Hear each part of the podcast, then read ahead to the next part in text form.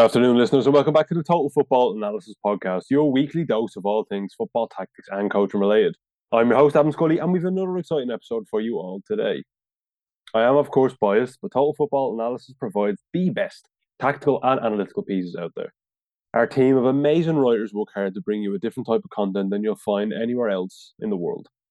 While we look at the big five leagues in Europe, TFA brings our subscribers and readers analysis pieces from all four corners of the globe from the UEFA Champions League to the MLS, from the A League to the Copa Libertadores. TFA has it all, with our analysts going from strength to strength every single week. I can personally say from my own experience of being with TFA for two years now already that I've improved exponentially in terms of my writing and how I look at the beautiful game.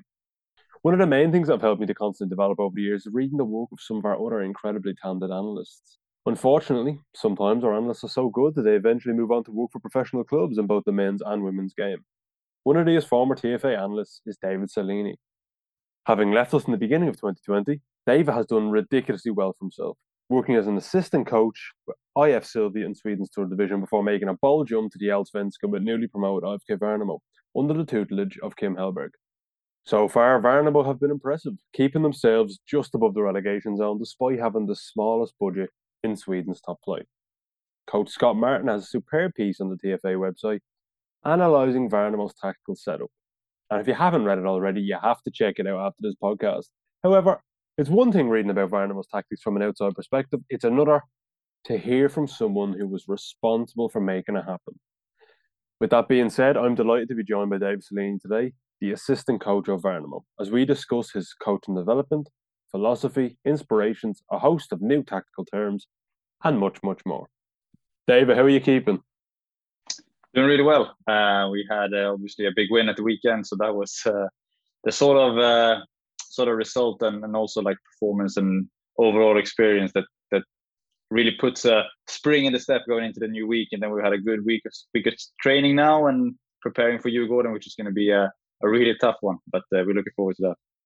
Well, firstly, congratulations on the win. It was a, a, fantastic victory for you against such a difficult side. Cifuentes' team play some lovely football. They're obviously, I think they're fourth at the minute in the Allsvenskan. You did a Twitter thread after the game. You kind of explained the game plan. You went into detail, which which for one I loved. I also DM'd you on Twitter saying I loved how open you guys are about sharing things like that, which are almost really secretive in, in the professional game. You went into detail in the thread about your attacking about the attacking and defensive phases in the game, the different shapes you used. How much work went in behind the scenes for that match solely? Well, just first of all, with a, with a Twitter thing, like we, uh, both me and Kim have coached at very low levels of the game, and and uh, I think it's difficult to to get good content in terms of what like really the really top coaches do, and and uh, at the big clubs, and normally you get a little video a rondo or something and it's not no detail there's no thinking why they do certain things you just see something. And then uh, it's all like you said it's all very secretive all the time. So we just want to help inspire people at times so if we can share something that that some people will enjoy watching and, and just getting some sort of insight into to how we do things and maybe something they can bring to their own environments that's that's uh, that's a great uh, great thing we can we can uh, just help out fellow coaches with. Uh, in terms of the game and, and the planning i think uh, our style of football is extremely uh, concept and principle driven. So we uh, work on, oh, ever since January when, when we came here, we've tried to establish a certain way of playing more in, in terms of what we want to do when we have the ball, that we want to take the ball forward with control as as quickly as possible. If that means going from our box to the opponent box in three passes, but all all of those three passes we control, then then that's perfect. Like the goal we scored against AIK from a goal kick, where we just I think it's two passes we're in behind them, and, and then we square the ball for a, for a tap in. That that's perfect. So those sort of ideas, and same with how we press the ball, how we counter press, all these things has been a work in progress, and uh, it's it's like uh, I would say it's very it's a it's a process that's always living if that makes sense. It's it's always changing and we do something in one game and then we feel like we could have done this better and then we might tweak and, and adapt to the next game. So in terms of, of how we played against Hammarby we just pick a certain structure basically by how will they press us. Then we will position ourselves in these positions because positioning is key for us. And, and the positioning for us is very much dependent on how the opponent will will try and defend against us because we believe uh, the different defensive systems of the opponents we face will open up different spaces for us to attack. Really, uh, so so that's basically just then putting the players in those positions, but then still using the same principles, the same ideas when we have the ball that we use in in the game before. So the I, I think it's it's a lot of planning, like always working with this this identity of how we want our team to look on the pitch, but it's not that much planning in terms of the specific game that we have to do. We, we tell the players what they will encounter because we think that's very important. They they see a few clips of the opponent and uh, we put them in the positions uh, that that they will be in in the game. But that might just be done, you know, visually in terms of a keynote presentation. And then maybe if we do something really different, we might practice that specifically on the pitch the day before a game. But for this game, it was just it was just uh, this is how we're going to press them. This is how we're going to try and build up. And if that doesn't work and they press like this, then we will use this system instead. Do you, yeah. So uh, do you like do you have a plan B and plan C then? Because what if you are expecting, say, Hammarby to set up in a certain formation and they come out in a whole different system they haven't used before, not system structure, sorry, that they haven't used before. How you know quickly can your players adapt to that kind of change? Like, do you go to them straight away before the game and say, "Look, we we got this part wrong. We're actually going to set up in this shape, and we need you to be here and here." Is that is that daunting for the players when they step out onto the pitch because it's almost a reversal of what you've told them during training or just mm. before the game? So how do you kind of how do you deal with that kind of a situation? Yeah, I think one one key uh, element for us that we use uh, we use 11 v 11 a lot, and since our play is very flexible in terms of positioning, in terms of how we press, uh, if we press with three in the first line, if we press with two, if we press with one, like th- those sort of things. We use 11 v 11 to challenge the players to solve these sort of situations on the pitch. So uh, we have one day uh, where we play as it's like a it's our take on Bielsa's Murderball.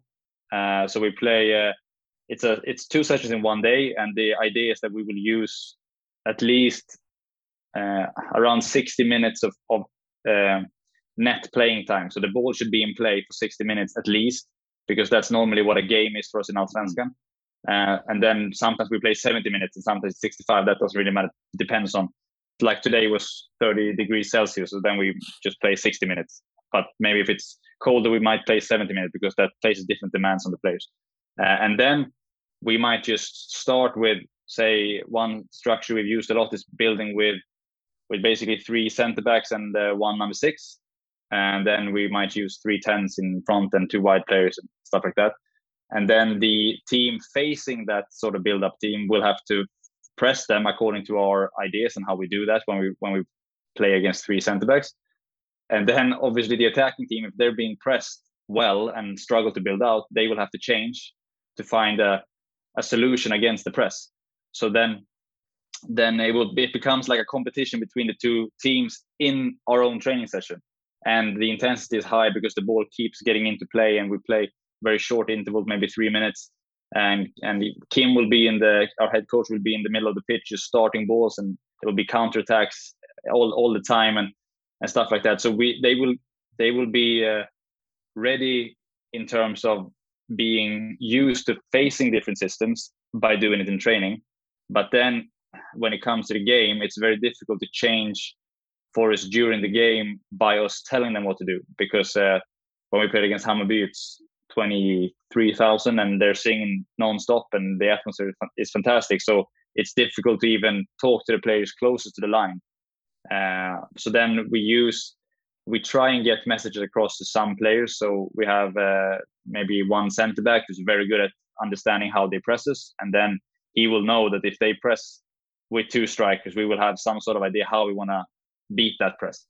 Uh, so then he might help with that. And maybe in the pressing sense, maybe we have one of our tens or one of our wingers who are very good at, at understanding what we need, how we need to press the team. So we have sort of coach player coaches on the pitch that can help mm. with that. But but mostly it's about having prepared them. So against Hammarby, we had a plan to to build with two center backs and two uh, sixes. Uh, one of them being being a, a guy who played center back when we had the ball, so we call it the free center back because he steps up uh, and plays as a six, and then two fullbacks who were quite deep because we uh, we wanted to be ready for their center midfielders breaking out the press, so from a four-one-four-one, uh, and then we felt that was a good structure for us to start with, and then we had a, an option to change so in front of those six players, we then had two tens and two like split strikers, and then we felt that if we needed more help by by dealing with those midfielders breaking out the press, we could change them and use a two-three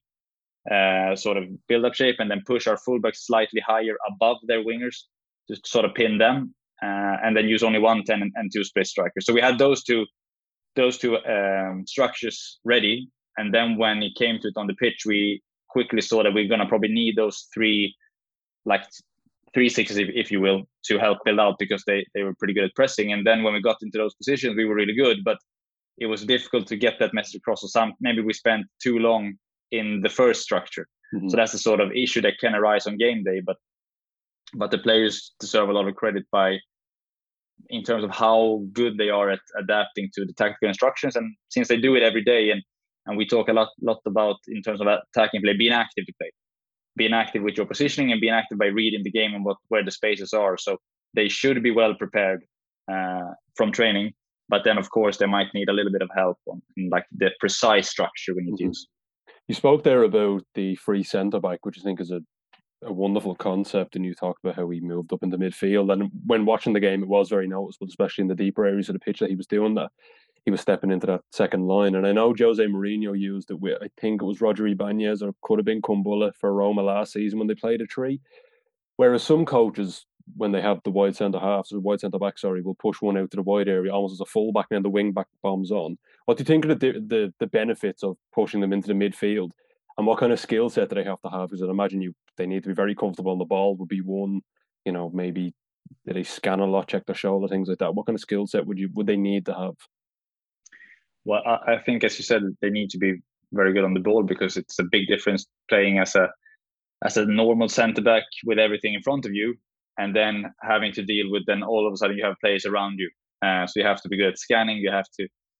We we uh, we want to put them into the best positions possible for us to play, but that means that the players need to be able to, to play like that, and that's why we only use certain players to do this. And uh, the the player you reference now, Victor Larsson, is fantastic at at, uh, at basically using the ball and, and understanding which space he can play in. So you would have seen in that game him sometimes dropping so he he was supposed to play as a six, but then sometimes he drops in as a third center back also, and he, mm-hmm. he defends as a center back, but sometimes he drops in as a center back. Sometimes he he drops out quite wide if that's needed. If they that depend on how they presses, uh, and sometimes he plays in that those central positions in midfield.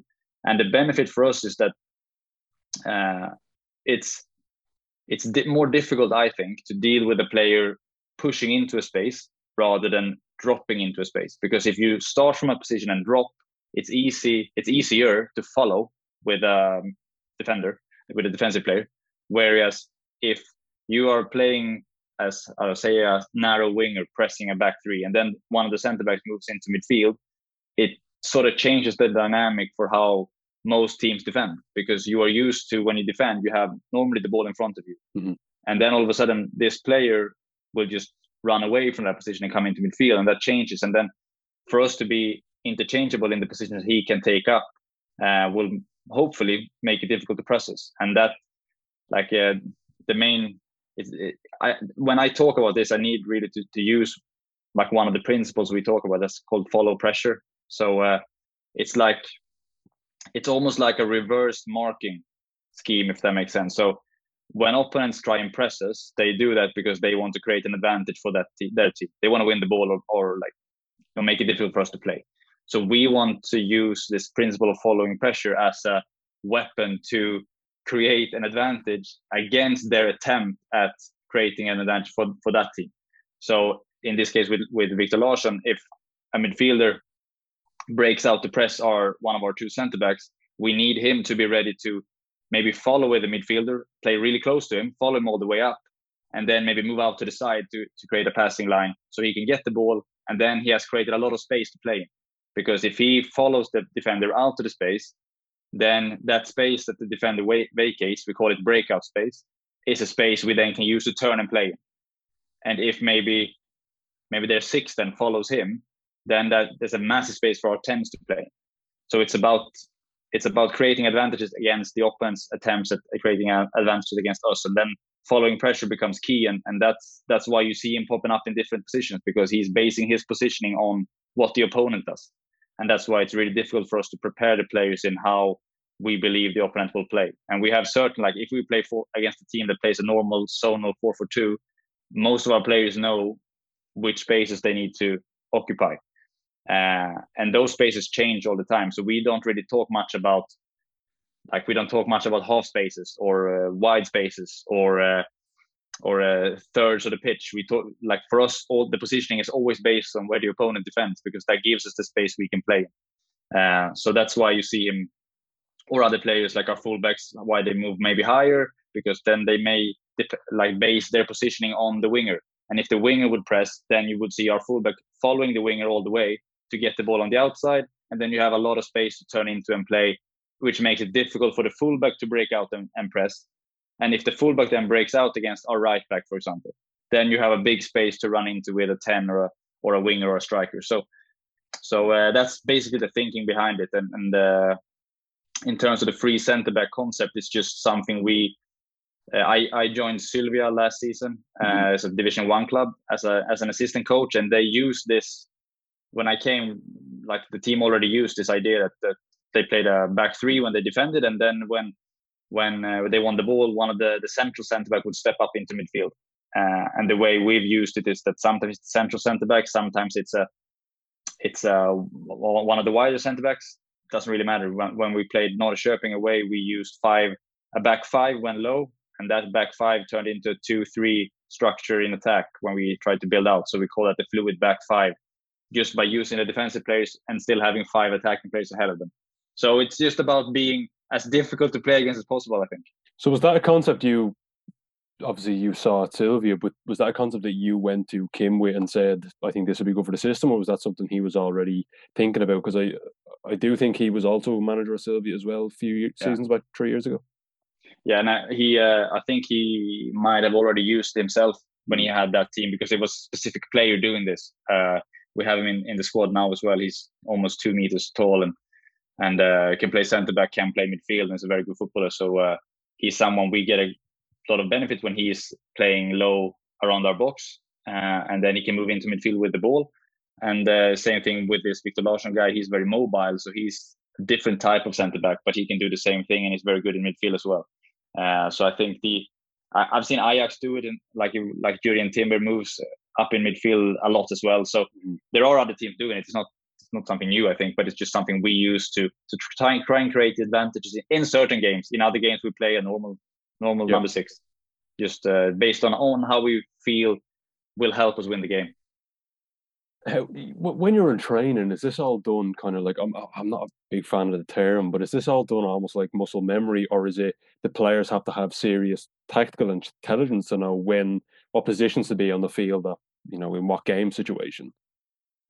Uh, I would say we use, like I uh, did, uh, I almost finished my degree at at the university to be a teacher. Uh, I have, uh, I think, nine weeks left before I, before I took this job, so I haven't completed it. But uh, I, I would say that the way we structure training is based on what you would in in like grammar teaching called the situational approach. So you would put players into situations that might happen in the game. Uh, and I think for us, it's about creating exercises and like maybe you've seen it. I, I share a lot of exercises yeah. as well, where we where we have certain possession games with rules that might benefit us in a game, and and it's all like we all always use these principles like following pressure. We talk a lot about playing uh, on the third man. We use uh, like playing uh, what do you call it in and out combinations or out to in combinations like those sort of ideas are always prevalent in the in the practices but then the the design of the practice will help the players do these things almost implicitly. We might tell them explicitly, but but they should at this moment now. I don't need to tell them to follow pressure because they they will do it anyway, uh, because they see the benefits of, of that approach. So we've started using more and more. Uh, I think over time here using mannequins in possession games, for example, because uh, when we play like the normal uh, possession game many teams do is the 4v4 plus 3 uh, like neutral players who play with the team in possession and and uh, like that's a drill we might use but but we've gone away from just having the rectangular space and then now we move we might cut corners like many teams do to create diagonal passing and and forcing the players to to create good position to play the ball forward because you re, you reduce the space they play in. And then we add mannequins, so we might take away the simple passes along the sides because when you have a numerical advantage, it's easy to just play around the defensive team. But if we put mannequins on the sides, that if you hit the mannequin, you lose the ball, then that option is removed. So you might have to go into the center where it's congested, and then you need to be good at sort of things, these sort of ideas that that we're talking about now. Uh, and then for us, it's just how much can we help the players and how much can we prepare them for what will happen in games because we might have a plan on on how how we will press us, but then they might do something completely different. And still, in the moment of the game, the tactics doesn't really matter. Uh, they don't really matter when when it's a one v one battle between you and the winger. Then if you play a back four or a back five, doesn't really matter. You have to make sure you beat that player in terms of creating space for yourself to take the ball forward, or or you know in terms of defensive aspect, like you winning that that duel. So we try and create those scenarios in training, and and uh, I really enjoy using these sort of mannequins. Like they are, they force you to be so active all the time. So if you use that the exercise four four plus three, you have a plus three advantage when you have the ball. But if we put eight mannequins in the game that are static, but if you hit them, you lose the ball, then it's more difficult to play as the attacking team. You have to be so active to move and support the play all the time. And and uh, I think it's really beneficial and something I would really recommend if that's the sort of ideas you would you would want to use in, in the football your team play. You spoke there about preparing your team for the next opponent. I think you said as well at the start of the podcast you have Djurgården coming up, who are I think the top mm-hmm. of the top of the league at the minute. They're doing incredibly well this season. I'd imagine that obviously a side like Man City and Liverpool wouldn't have to if they come up against a lesser opposition wouldn't wouldn't have to change their training approach that much to suit the opponent.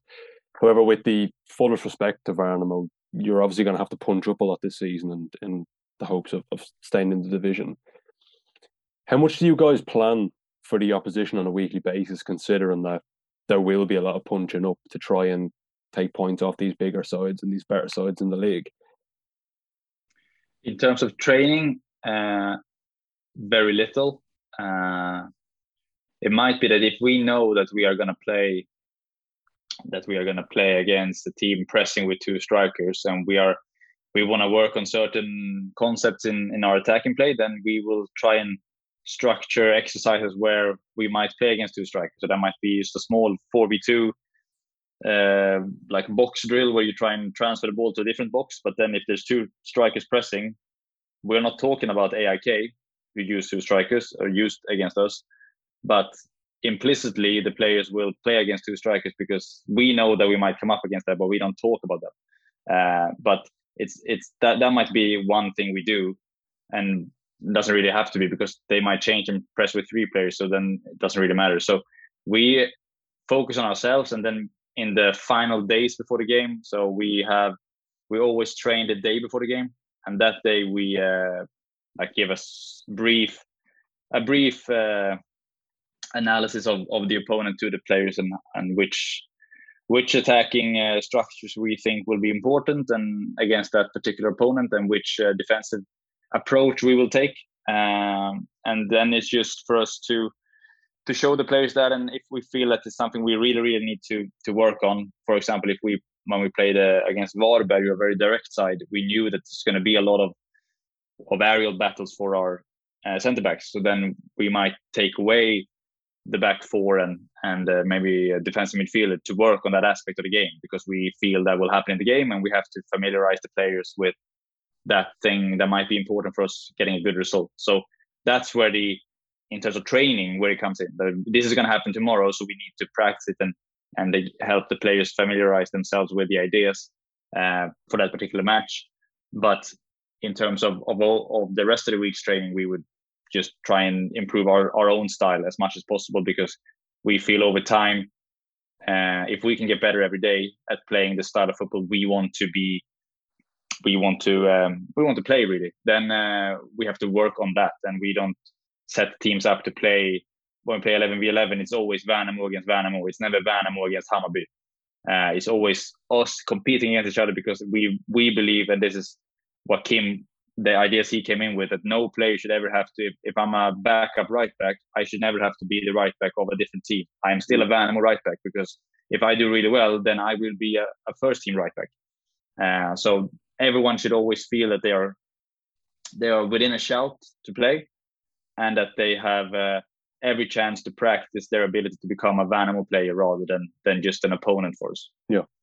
And who's involved in the opposition analysis process at Värnamo? Obviously, I'm, I'm, I'd imagine yourself and Kim very much are. And then I wanted to know how much of that are you feeding through to the players? I ask this question to almost every coach that comes on, but I'm I'm always interested in the different answers because some coaches will tell you they will do quite a lot of analysis before the game with the players, and then others will say it's really brief, like you said, it was it's quite brief, but how brief?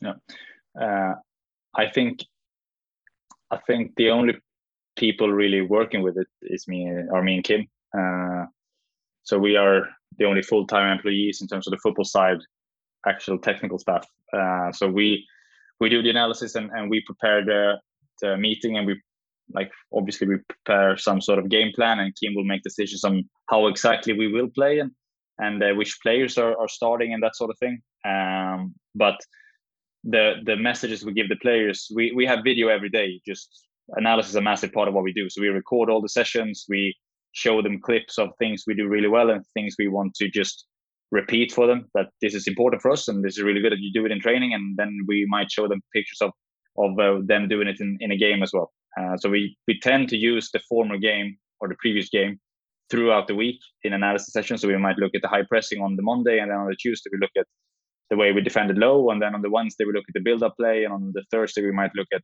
how we attack the box for example. And then we are say we are off the Friday and we then train again on the Saturday, and then we show maybe uh, three clips of Djurgården's attacking play, how they build from the back, how they uh, uh, something that we've noted maybe they're really good at getting into the assist zones, for example, and this is going to be important for us to stop that. Then we show them that just maybe three clips, maybe 30 seconds of of actual live footage, and then Kim will go into showing them like how we are going to stop it in terms of maybe using a keynote presentation with some slides like this is important we're going to use this defensive system we are going to do this and we might he might move them the the images uh, around and maybe this this can happen this can happen and we can solve that in that way and, and in this way.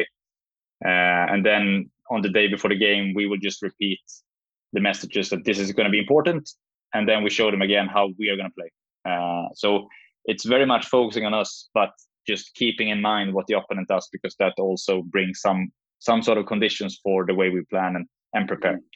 About three or four years ago, Total Football Analysis released a an article, and this was actually before I even joined. I remember reading it. Uh, I think it was two years before I joined, about how different analysts analyze matches. And you, of course, were in that. And I read that recently, and I took a snippet over just to see which what you spoke about. And you said you break the game up into 15 minute segments. Is that still the case? Do you still do that? Because actually, the quote I have here is I spend the first 15 minutes looking at how both teams attack, how they defend collectively, and how they attack in both transitions, defensive attack, and vice versa. Do you still do that? Do you still break up into 15 minute segments, or has your methodology changed a bit?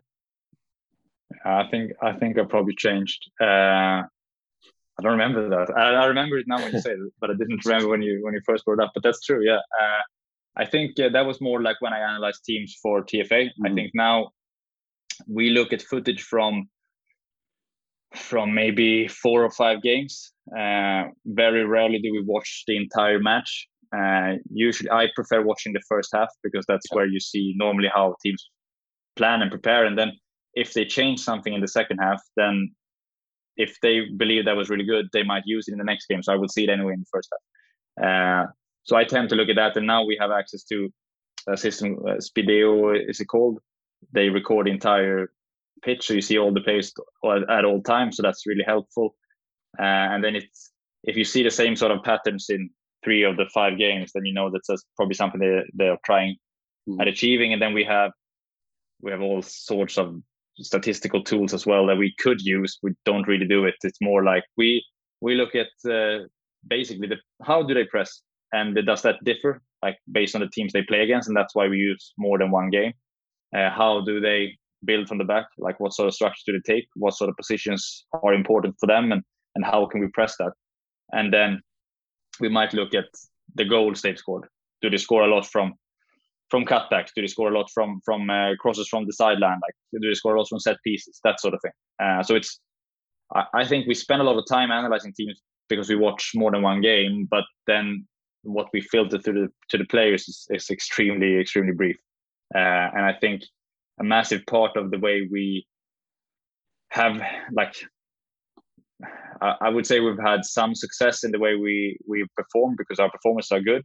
Uh, we are we are still above the the relegation playoff by by five points. So we're, we're doing well in, in in that sense. I I think we should have done a lot better in terms of, of points because we are in all metrics. I think we are between seventh or tenth, uh, but we are thirteenth. So it's uh, it's a bit bit of a drop there, but so performances have been good, and I think the key to that is that we focus on ourselves all the time, and, and we we bring the opponent in, but you will see no difference in how we approach a game at at Hammarby or at home to Degerfors. We we will try and play our style, press them high uh, for as long as possible. We will try and and build from the back and go with control to the opponent box as many times as possible to create good chances to score goals. And, and we will always try and counter press and and uh, use aggressive counter marking, which is basically what we call the the rest defense of our team, which when we normally mark opponents rather than than having a positional uh, a positional focus on on our rest defense. So we call it counter marking. That's that's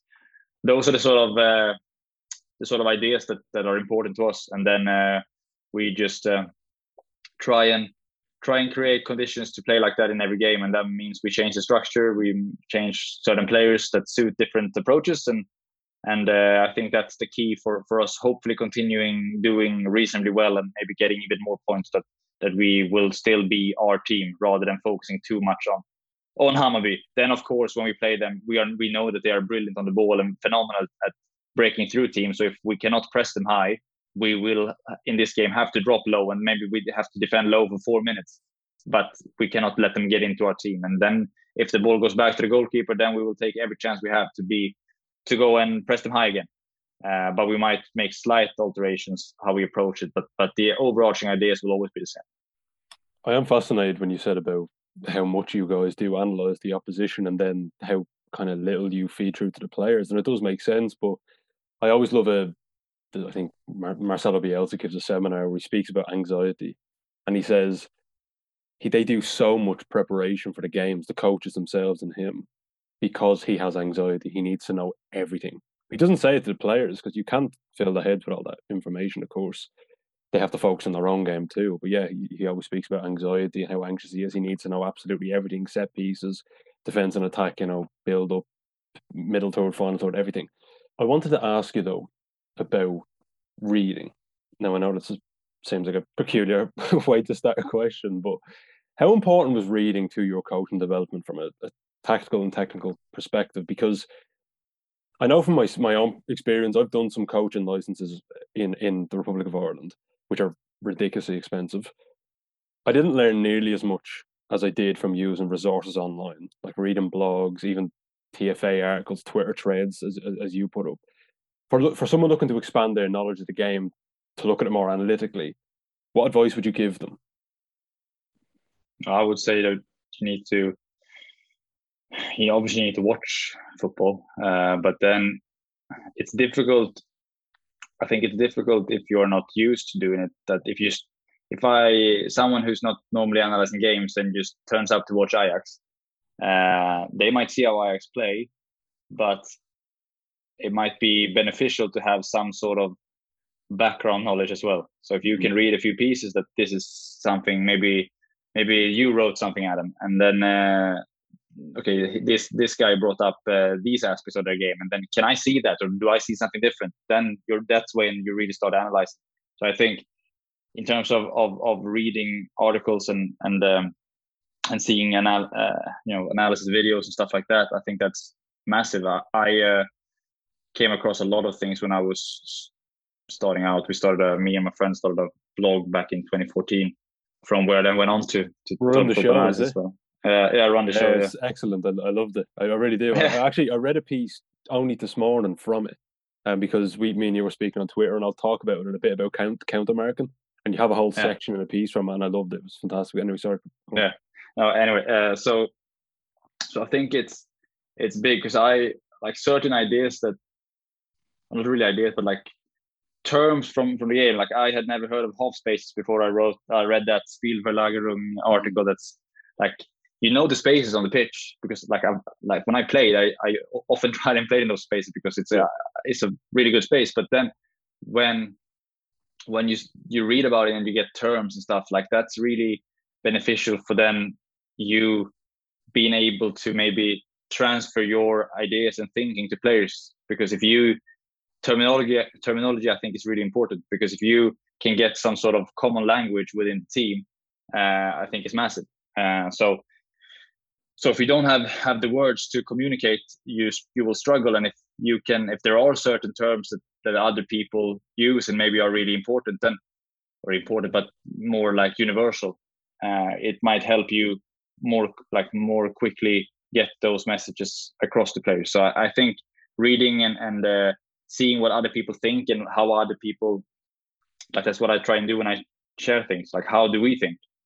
Is that something that could inspire you in the way you coach and or, or someone else? And how do you train? And like why why would you use mannequins in certain game in certain drills? And then maybe someone would think oh maybe that's a that's a good idea. I will use that. Or someone would think that's a terrible idea uh, i will i will do it in this way instead. But then uh, you're also you're also thinking about you're thinking about football and you're thinking about your, your own work in an analytical way. So i think it's a it's a huge credit to to all the people who put stuff out and and TFA obviously have, have come on a massive journey I think since since uh, we started uh, because I was part of starting in that uh, back in was it 2018 I think? Mm-hmm. uh, with those first pieces. So so it's uh, credit to everyone who shares and I, I think it's a credit to people who read and, and try and and better their own knowledge every day that's uh, can only help you going forward when I read articles on coaching or tactics or tactical analysis, sorry, the language can be quite heavy. There are obviously certain websites, certain people use quite heavy language, and I enjoy it. I, I myself, I, I love learning new tactical terms. But when you're obviously on the pitch with the players, I'd imagine maybe it's a little bit different. How simple do you have to be with the language we use and the way you phrase things? I spoke to Jonas Eidevall, the Arsenal women's manager, a few weeks back, and he said when he's talking to his players, it's very, very simple he talks to them. You know, he doesn't use too many complex terms because he doesn't want them to get too, you know, gummed up with information. But everyone's different. Players learn differently. Do you use complex terms, or, or, or do you kind of keep the, the the tactical jargon to a to a limit? I I think you would see that throughout my time, like even when I was writing uh, tactical analysis articles or or tactical theory or whatever it was my language is very everyday i i, I obviously place uh, importance on the way i communicate and i think it's i, I don't want to sound like i'm like i'm uh, you know linguistically hindered in some way when when i write uh, but i think it's important to just be as clear and, and concise as possible so if, like if you use the term uh, or like the the that's that's I don't think that's a it's not a complex word in any way. But if I use that, I have to explain that in a piece, uh, and and I try and explain that in in a way that if you have never w- played football, you should understand my explanation. Like I, I think that's that's just a basic way that I like to communicate, and it's the same with players. So, uh, and, and a challenge we have now, or had, especially when we started the season, is we have obviously a massive group of Swedish speaking players. They all speak English. Uh, we have certain players that speak English as a first uh, or second language. Uh, and then we have two, now we have three Brazilian players where one of them, he, he doesn't really understand English or Swedish. So, so he can speak Portuguese basically and Spanish. Um, so we've tried to find words that can be used for all these languages. So if I have four central defenders and all of them speak Swedish, there's no point in me speaking English if I'm only working with them. Yeah. But I will use the same sort of words. So uh, a very simple one is is counter pressing. We uh, maybe it was being too inclusive, but we we've termed it contra press. Uh, so basically the same thing, but it's a bit more Latin, it's a bit more Swedish, it's a bit more Swedish as well. So we tried to create a, create a term that was quite clear for everyone. So so we we call it contrapress. So if I'm speaking with the Swedish players, I will still say contrapress. Uh, if I'm speaking with the the Brazilian guy who only speaks Portuguese, I will try in in a very in a very mixed sort of Latin because I I speak very little Italian and very little Spanish, and then almost no Portuguese. But you know I try, and he like these players that that speak uh, Portuguese. We had two from the beginning of the season. Now we have one.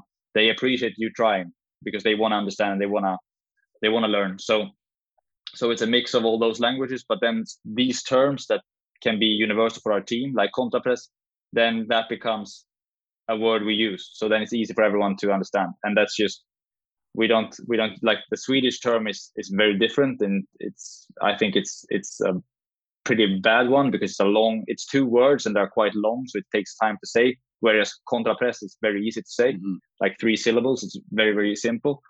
Uh, so then it's about using language that is comprehensible, uh, comprehensible, and it's uh, and it's you know it goes quick on the pitch. Uh, it, it's it's easy to, for the players to grasp what I'm saying, and, and it's easy for for me or Kim or any of the other coaches to get the messages across quickly. And some some terms we use for everyone are in Swedish because that's just we had them in Swedish, and then uh, the players will just have to understand that okay, this is a Swedish word. I still understand what it means, even though I don't speak sp- Swedish. But the word is I understand the word. Yeah. So it's about making it as simple as possible and and often as say as little as possible, but with as much with as much uh, information within those few words you might use. There are a few tactical concepts and the meanings behind them that I want to go through with you because I read your Twitter thread, which is again, as I said at the start of the podcast, is absolutely fantastic. But there were some terms you used that I had to research, and one of them was counter mark. And what I found was, so when I was coaching, I would use that. I didn't have a term for it though. So I, I loved reading it and finding out that I, I was I was using counter-marking but I didn't have a term for it. So we would go say if it was a corner, they have two centre forwards up. We leave the, tr- the back three and we be very aggressive on them, keep tight. Even if they drop, you go with them very tight. And again, I didn't have a name for it. So counter marking was something I learned today. Another one I wanted to ask you about though was dynamic width. Now for me, dynamic width would maybe be positional rotations out wide. But again, I could I could be bluffing. It could be completely wrong. What is your like? What what does dynamic width mean to you? Uh, I, I think it's spot on. I, I think it's when I when I played, uh, we were always told that we should make the pitch as big as possible at all times. So you because you create space was the mm-hmm. the idea, and and I, I, know some people work like that, and you put players on the touchline on both sides because that uh, apparently stretches the opponent. And I don't really see it like that because I, I think switching the play to a player who's maybe 30 meters away from a uh, left back, for example, it takes so much time for the ball to travel so they can get across and I don't, don't really see the advantage. So for us, uh, we use more that we the width of our team is based on the width of the opponent's defensive structure.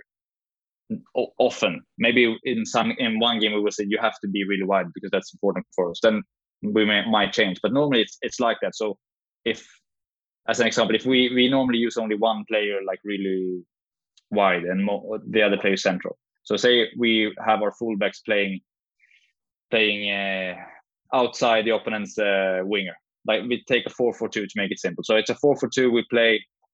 Our right back is playing uh, wide, and he's playing outside uh, outside of the left winger and the left back of the of the opponent, and then we can adjust which height they play on. Do they play close to the wing or the close close to the fullback? That's, that's a different that's a different dynamic. But then that player might, in a different like he's he's responsible for the width of the team, but maybe it's better for him based on this following pressure concept to drop towards the center back and come narrow to open up the space for someone else to follow the if, if the winger would then press the right back who's come narrow then someone else might need to follow pressure into that space that has been vacated and then the wide player might be a 10 dropping out or it might be a center midfielder uh, so basically dynamic width is that you don't really so at, at certain points, you don't have a fixed wide presence. It might be left unoccupied.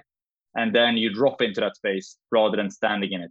So rather than having a static presence in wide areas, the width is provided dynamically by different players. So mm-hmm. it could be like rotations. Could also be that we have no player at all wide. We had a we actually scored a goal against Hammarby at home where our right back is is uh, coming in very narrow and uh, and their left winger I think is is orientated against him.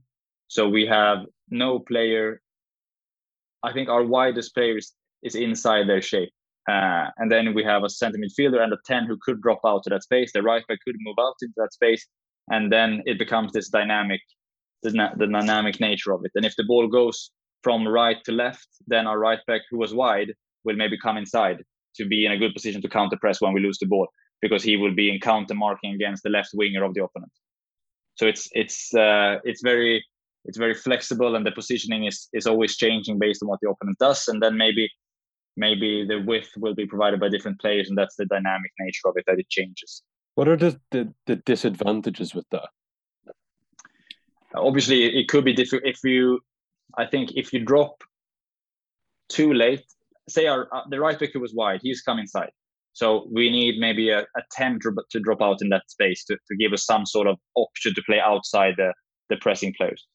Uh, if you start too high with that player, it's easy to be followed by a left back, for example, mm-hmm.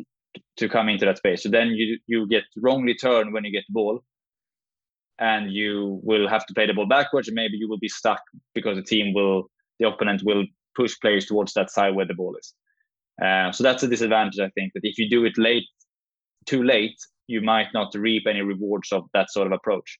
Whereas if you if you start close to the player who will go and press and you drop out into that space when it's big, you could A, get the ball yourself.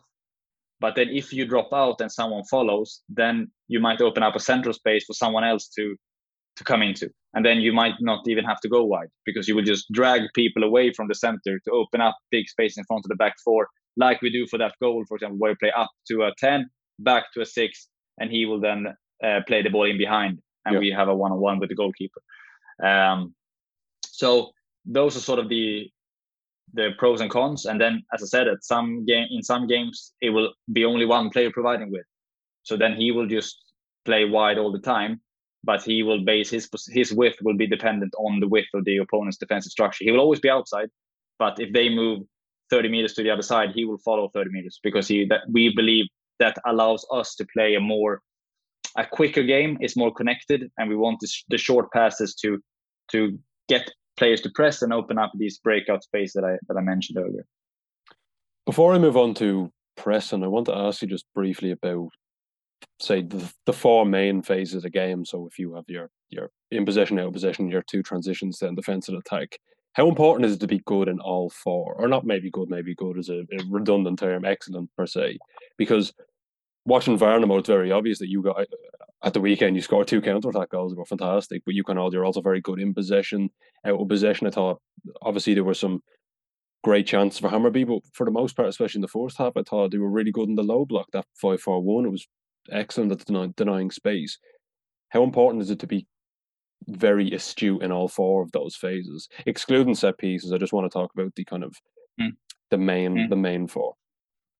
Uh, I, I think it's massive. And I think uh, we spoke a little bit before we started recording that we are a very small club, and I, and I think our players have come on an incredible journey. So I've only been here this season, but the club won Division One, so the Swedish League One, you could say, uh, back in 2020, and then last season they won Superettan at the first uh, attempt, and now we are in Allsvenskan. So it, the club has been on a on a rise that has been so quick that it's that the same players that play in Division One are now playing Allsvenskan. It's a massive difference. Like they have done extremely well, but it's still a massive difference. So we feel that it's our job to make sure that we are tactically good in all phases of the game.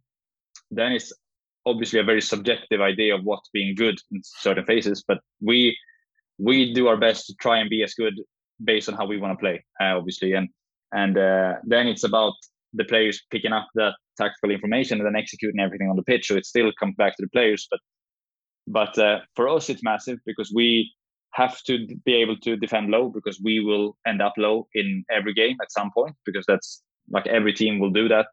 Uh, Hammarby had a lot of the play on our half in this game, but they still had to defend low when, especially in the first half when we were really good on the ball, because then we pushed them deep and they struggled to to press us based on how good we were at adapting our positions to the way they pressed, like this following pressure principle and the positioning we had was really really good at times, and then we they had to defend low even though they were clearly the dominant side in terms of ball possession.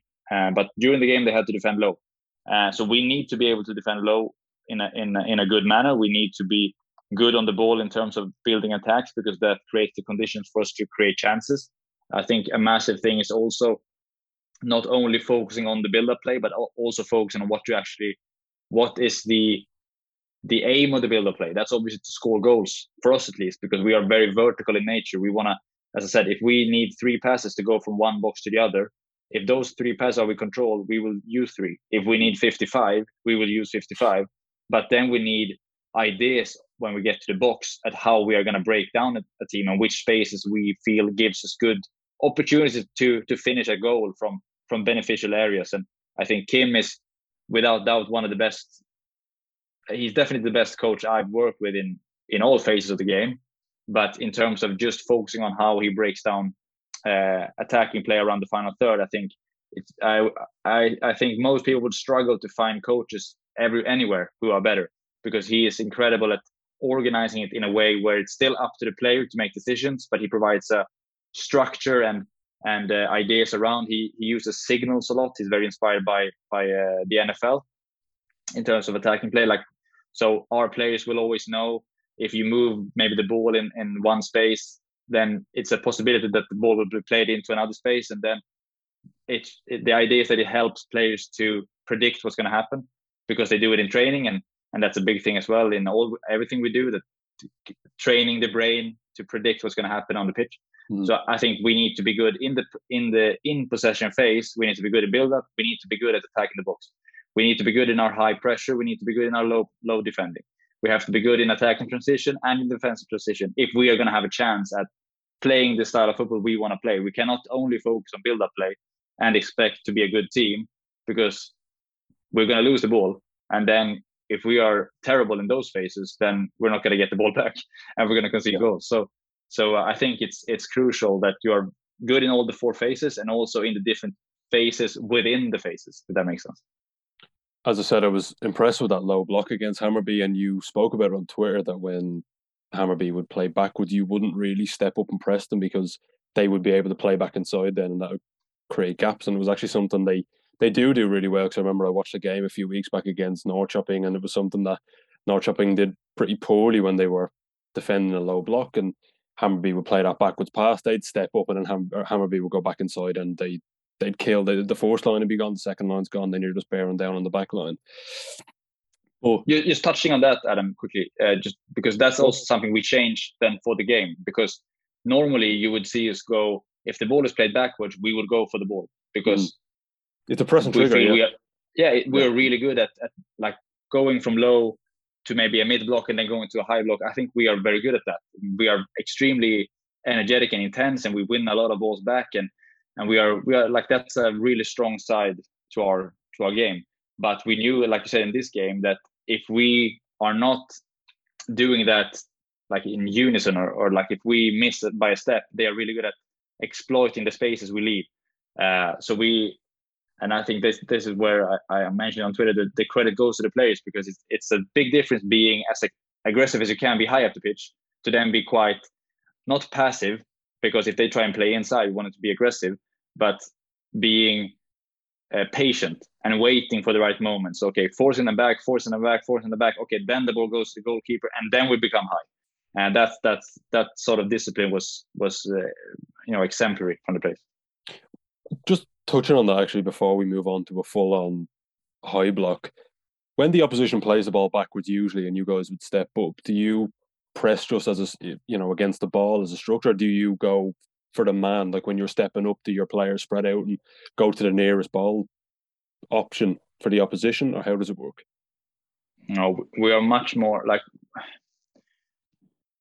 I think uh, like I, I, heard someone say this uh, in, a, in a Swedish podcast, and I, I, thought it was really good. like sometimes I think terms can be difficult to use in terms of like especially defending mm. like what is a man oriented like a marking man marking system and what is more positional because i think you can do both or or different things in within the same within the same uh, structures like i said earlier we had in one game we man marked uh, an opponent with one player but everyone else were playing more yeah like ball oriented but when you when you were around the ball like on the ball side, you might be almost man marking. Uh, so you use maybe three or four different defensive systems in one.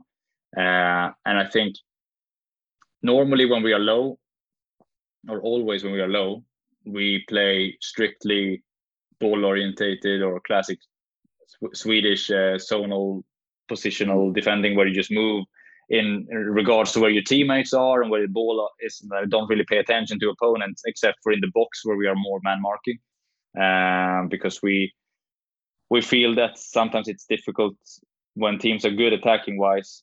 If you are in a zone and you give them time to finish on one touch, it's difficult to to block goals. So you have to be close. That, that's just an idea we have. But otherwise, we are strictly positional uh, and ball orientated in, in the way we move around in our own half. Uh, and then we we are s- sometimes man orientated high up. Uh, sometimes we are maybe pressing with one player less. So we might use three forwards to press a back four. We might use two uh, strikers to press a back four and then try and press them inside, and then we are ready to go if they play out to the full. And how would you make how would you make up the the numerical inferiority there? Would it be just cover put a cover shadow on say the outside fullback? Yeah. If yeah, yeah, it would be pressing passing lanes. Uh, mm. that that's something we talk about pressing passing lanes and and then being ready that if if we like we, one thing we used uh, against uh, against AIK was that we pressed with our two, as you would call them, wingers. Maybe uh, we pressed inside with them against the centre back, kind of like Liverpool have, have done a lot of times. And then uh, we had our, our number nine dropping, so it's basically a diamond pressing inside. And then uh, if they play in and out to the fullback, who would be would be you know free, then we have to be able to press that play with maybe a midfielder. If he if a midfielder is closer, we will go with a midfielder. If the fullback, if the opponent fullback goes really high, it might be easier for our our fullback to press that player, and then we might have a centre back moving across to play against the winger, for example. Uh, so that would be that would be very dependent on on what the opponent is good at and what we feel we can use. If if a team tries to play long, we will normally press with as few players as possible because we need more to to uh, to cover for whoever goes into the mm-hmm. duel and, and for people to, to win second balls. Whereas if a team like Hammarby, who we played at home, then we press them with like two players left at the at with their highest player, uh, where we played basically two v two from from half the pitch uh, because we knew that they would try and play through all the time. Um, so it's very it's very different. Perhaps you've already touched on it, but I just want to make sure you you spoke on on Twitter about a hybrid pressing system. What does that mean in your mind? If, if is it just a mix of zonal and man, man oriented, or is? Yeah, I, I think it's just uh, that we can use it hybrid in the sense like like I discussed with that uh, Norrköping game where we use different like we use all these ideas of defending within the same shape and I think other teams like AC Milan do it really well uh, where they are like man marking around the ball so there should always be if the ball is on one side every opponent should be marked so no one can receive in space. Uh, we are not really, we're not talking about that in a sort of general way. We are, as I said, we've we've practiced a lot on our high defending in terms of of uh, yeah all these different shapes. Do we press with three? Do we press towards a man? We're always we're never playing man marking in, in the sense that we follow opponents.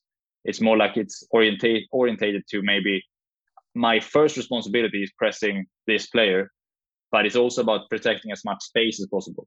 So normally we would press teams outside, and that would be something we've done in most games. So if I'm playing against a, as a if we defend in a let's call it 4-2-3-1 which we use a lot in, in terms of the defensive phase um, if i'm the right-sided attacking midfielder and i'm my responsibility is pressing a, a, the left-sided center back then my job is when he has the ball i have to press him and and I, I have to press the passing lanes into midfield so i take away those options and i help my teammates to to adapt to my positioning but then if the ball would be switched across all the way to maybe the the right wing back of the opponent on the opposite side, then I have to come in and, and defend space mm-hmm. in the center.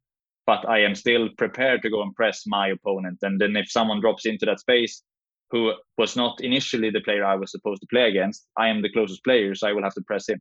So it's about preparing to press and and then we can use all these different systems and, and that's sort of the hybrid nature of it that we can use different defensive ideas within the same pressing system and then we can use different pressing systems from game to game based on what the opponent is good at hammarby and kalmar trying to play out of everything all the time then we will press with almost almost going man man uh, but still as I said, being orientated, not marking, being oriented towards the player and still defending space. And then if the ball moves, I move with the ball to try and stay compact uh, and have access to my fellow teammates. And and maybe I can put myself in positions where I can defend against multiple opponents.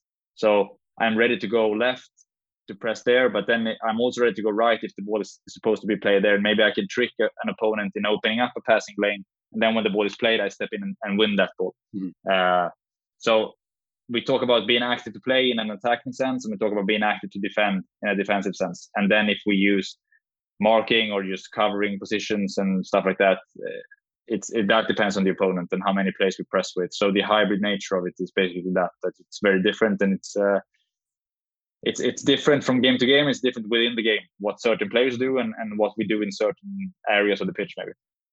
David, I have two more questions to ask you, and I'm aware we I, I did say it'd be an hour and I've gone over time, so I can, I can only apologise. Oh, First, Go on. Firstly, in Sweden, I know there's a lot of pitches that use AstroTurf or all weather, sorry, is a better term. But then there's maybe a few that still use natural grass. How does your preparation change for those, or does that at all change? Do you still play your same way? Does preparation change at all for it? Uh, that's been actually a lot of a big debate. We uh, we've played, I think, three t four teams on uh, Astro. Uh, we've played. Uh, obviously, the game at the weekend was on Astro, and it's probably the quickest pitch I've ever seen. It's mm. so wet, it's incredible, and the ball just and the pitch is rapid. Like the if you pass the ball hard on a normal pitch, it will go twice as hard on this one. Like it's it's so fast. So it's the games there in Stockholm are are incredibly fast paced uh, compared to when you play at different grass pitches around the country. Uh, so I, I, think it changes in, in the sense that we try and train maybe on Astro the day before because it's very different to the grass pitches we have, who are not which are not the of the best quality, uh, which is, it could be quite bouncy, and obviously nothing bounces on an Astro pitch, uh, which is good. Uh, so so it might change just by preparing the players like that. But in terms of the tactical approach, it doesn't change. We were told uh, early on that we uh, would struggle to press on astro on artificial grass compared to uh, on natural grass because it's easier to get into opponents on, on the natural grass and I, I think that has some merit mm-hmm. i think we at home we have been incredible in, in our pressing i think we have been really good away from home as well and it's been good to see that we could go and and and press Norrköping and and Elfsborg and, and Djurgården and Hammarby on, on artificial grass and actually win the ball as many times high as yeah. we do on grass. Uh, so I, I think it's it's beneficial for us actually as the as the footballing team we are and how we try and play in an attacking sense when the pitches are good. So if we play on a really really good natural grass pitch, that that will suit us. If we play on a really good artificial pitch, that will suit us possibly even more because it's even quicker and, and we we have a lot of players who are, have been uh, you know raised on artificial pitches, so they are used to it. So uh, I, I, think we have managed to handle both sort of surfaces really well, uh, and I have not seen any difference in our performances on the different pitches. Maybe that it's it's we get even more value from being so aggressive high up the pitch on grass because it's it is a little bit more difficult to play uh, when the pitches aren't aren't perfect as as an artificial pitches. But then then again, it's uh, I, actually this is just something I thought about now. But when we have pressed high away from home on Astro, normally the opponent has kicked the ball out for for uh, throw-ins, so we're not getting as many like clear mm-hmm. um, recoveries high up the pitch. and maybe that's I don't know if that has anything to do with the surface, but or if it's a tactical ploy. But that's something that I've that I've actually thought about. That on grass we normally win the pitch uh, the ball more by by joules, whereas on artificial it's more like we maybe stress people into making poor passes, for example. Yeah. The final question I want to ask you is, and I asked this to almost everyone that comes onto the podcast, I always get very interesting answers. So René Meulen's team was on a few weeks ago, the former Sir Alex Ferguson assistant coach. And he said, I asked him his coaching inspirations. He said Alex Ferguson was one, of course. He also said Johan Cruyff. Giovanni Costantino, the manager of uh, Casarano Calcio, was on last week, and he said the Colombian manager from 1990 would blew me away. He's Italian, and it, it genuinely uh, blew me away. So I want to know your coaching inspirations. You know, they don't have to be still coaching. As I said, René Meulensteen said Johan Cruyff. They can be from past or present managers or coaches that you've loved watching over the years. Have you've learned the most from? Mm, yeah, uh, I think there are so many. Uh, on a on a personal level, uh, I'm extremely inspired now by by my colleague, my head coach Kim. I think I learn every day, and it's a big challenge for me because as an assistant, I can never know 100% what our style of play is and what our ideas are because they are in his head. So he sees everything, and we might see the same clip, and he will think about something we can change, which obviously I cannot predict before he does because it's, it's his way of playing. Yeah. Um, and then I learned so much from him, and I and I I have the same sort of beliefs in how football should be played, and I have played in a similar way with with other teams before. But but uh, I learn every day of him. So he's he's one right now. Uh, then uh, when I was younger, I, I had the privilege of working with a coach called Andreas Pettersson, who was uh, the, he's now the Swedish under 21 assistant coach and has been for a, for a good few years. He's very good in the way he structures training sessions and and I had him when I was a when I was a player, so that was good. And same thing with with uh, with my colleague at Sylvia last called Anes Mravac, who's now at Norrköping. Uh, is also someone who who I uh, learn a lot from. Um, but then in, in, what who people might actually know, I think uh, I grew up watching Manchester United a lot, so I've tried to take a lot of ideas from from the way those teams under Ferguson would play in terms of how they managed to create uh, you know pressure against teams by by keeping them pinned down and there's probably a time before anyone talked about counter pressing and and rest defense and, and these sort of things, but how they manage to to push teams down and then actually keep them deep and continue attacking wave after wave. That's something I'm I'm really inspired with, and that's sort of where the ideas of of this uh, sort of aggressive counter marking come come from because that's uh, an, a weapon I think you can use to to keep teams pinned down, uh, to not give them time to breathe. So that that's that would be one. But in strictly tactical terms, I, w- I would say a lot of Italian coaches like Maurizio Sarri and I love watching uh, Marco Giampaolo's uh, Sampdoria yeah. and Empoli sides um, five or six years ago. Uh, I've I've watched obviously a lot of a lot of Guardiola's teams and and um, and uh, I loved watching Jurgen Klopp's Dortmund when they uh, when they were at their heyday. And then I mean I watch Bayern Munich every season. I think they're doing something new and something interesting. And Nagelsmann is one I look at a lot right now, and I mean, there's uh, there's so many I think uh, over the years, but those those would probably be my main picks. I, am probably forgetting someone now who's who I've really looked up to, but but Ferguson, Klopp, and Guardiola, and then obviously these uh, Italian coaches like Sarri and Giampaolo, and and those sort of sort of coaches and Nagelsmann would be would be the ones I think. David, thank you so much for coming on to the podcast. I really enjoyed this chat, and I wish you yourself, Kim, and Värnamo all the best for the forthcoming season. Of course, you're, you know, you guys are battling out every single week. You're doing fantastically, and if anyone's listening and you get an opportunity to watch Värnamo, please do. Tactically, they are the most interesting team in the Allsvenskan. I can promise you that. So, thank you so much for coming on. Oh, that's that's nice to hear. Thank you. Enjoyed it. Brilliant. See you, David. This has been the Total Football Analysis Podcast. I've been your host, Adam Scully, and you can follow me on Twitter at ascully24. You can reach Total Football Analysis on Twitter at Total Analysis. We hope you enjoyed this podcast with David Selini. A fascinating chat. I really learned a lot. Thank you all for listening, and I hope you join us next week. Goodbye for now.